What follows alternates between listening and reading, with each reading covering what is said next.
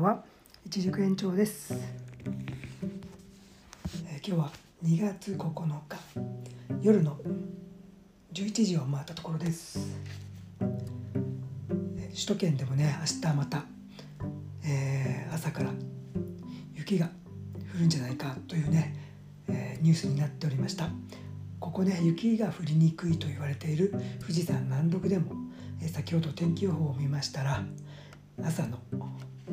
うちに雪マークがねついていましたのでまあ雨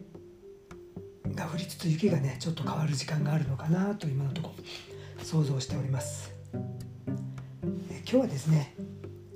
食料危機大丈夫かな？ということで話を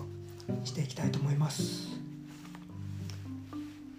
えー、私もですね1年半ぐらい前からえー、いちじくの農園っていうのに携わりまして、えーまあ、ということでいちじく園長ということで、えー、ペンネームみたいな感じで、えー、名前でやってるんですけども、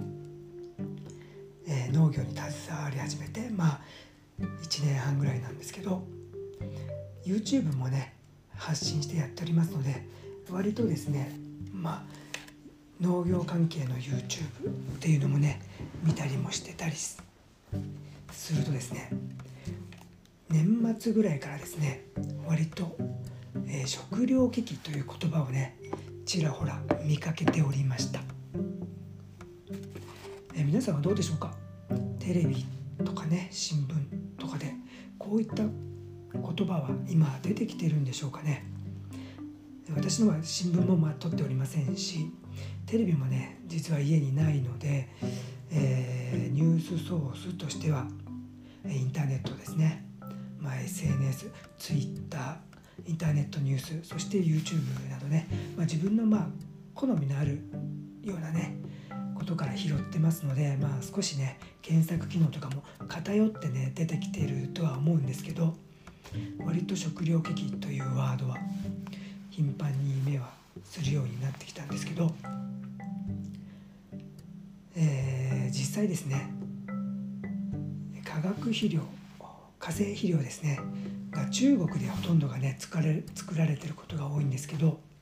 えー、そこでの生産が引き締められててほとんど作れなくなった。ということですね、まあ、中国では世界160カ国ぐらいに、えー、輸出をしておりましてそれがもうほとんどね、まあ、少なくなってきてる。という状態でもう日本でも大手の商社さん商社さん例えばね住商さんとかそういうとこでも、まあ、販売したくても物がないのでね、え仕入れられないので売れ売ることができないというね今現状のようです。えー、ということはどういうことかというと今までのね国内の観光栽培といって今までのその化成肥料ですね化学肥料などで、えー、大きくね農園を農場をやってる方たちが、えー、同じようにね作物を生産していくのが難しくなるということになりますよね。えー、となると我々生活者としてはどうなるかというとまあ食物が不足しますよね。まあ、イコール安全保障的に問題が出てくるということになるんですけども、まあこれはねもう今この半年1年でねじゃあ国内で肥料作れよって言ってもまあ急にはねそういう原料とかの問題になってくるんでちょっと難しいということらしいです。で中国もまあわざとはやそういうことをやってないと思うんですけど、まあ、わざとだったらね本当に、えー、経済制裁ということでねまあある意味別の意味で攻撃をしてるという感じになるんですけどもその辺はねまあどうなんでしょう分かんないんですけども何しろ国内としてはもう困ったことだぞということで、えー、食料不足ということが食料危機がね叫ばれております。えー、その他ね、まあ、農業の方たちが今叫んでるのが、まあ、肥料が入らなくて大変だということともう一つですね。資材の値段がね高騰している。えどういうことかっていうと例えばえー、温室でねビニールハウスで、えあったかくして加温してやってる方は油を炊いてやってるんですね大概。今はまあ電気とかもあるし、まあ、ハイブリッドのやり方もあるんですけど、えー、古くからはね、えー、油を炊いてやってるのでそのね油代がすごく高い。とかあとはねビニールハウスの、まあ、ビニールとかですね。その資材代がねものすごく今高くなってたりとか。あと機械代、まあ、トラクターとかですね。その辺の、えー、値段自体もものすごく上がってる。ということでもう今後農業を続けられないということで売ってる値段とね合わないということで。もう廃業するしかないなとかいう考えてる方もたくさん今出てきているという状態です。えー、それとねまあ私の家ですけど、まあ、富士山のすごい麓だということで富士山のね火山もね、えー、実は怖いですね。これは実は笑い事ではなくてですね、まあ、富士山というのはもう、えー、宝永火山というのがあってもう300年が経って、えー、実はもう富士山のね火山の周期からしたらもうとっくに次の火山の周期が過ぎてるんですよね噴火の周期が。ということで今富士山の下にはねもうマグマがもうふつふつと噴火の準備の整準備が整っててもう今日今にでもね噴火してもおかしくないという状態なんですね。先日あの九州四国のね、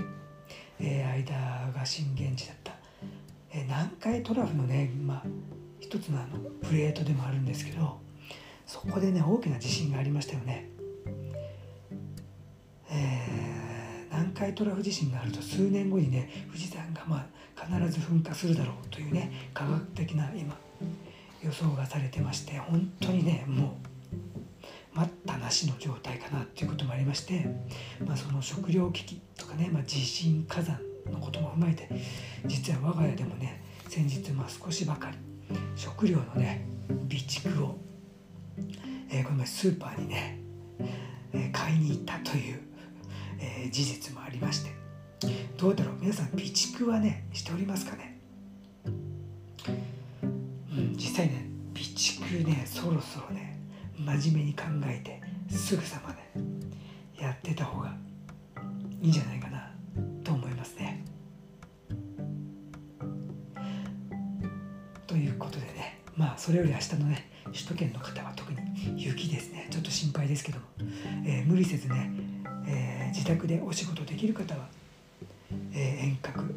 何て言うんでしたっけリモートでお仕事をされる方はその方がねりしてね会社の方も、え会社にね来なくていいよっていうね指令を出した方がいいんじゃないかなと思ってますけども、まあ、皆さんご無事でお過ごしください。ということで今日はこの辺にしたいと思います。一軸延長でした。大きに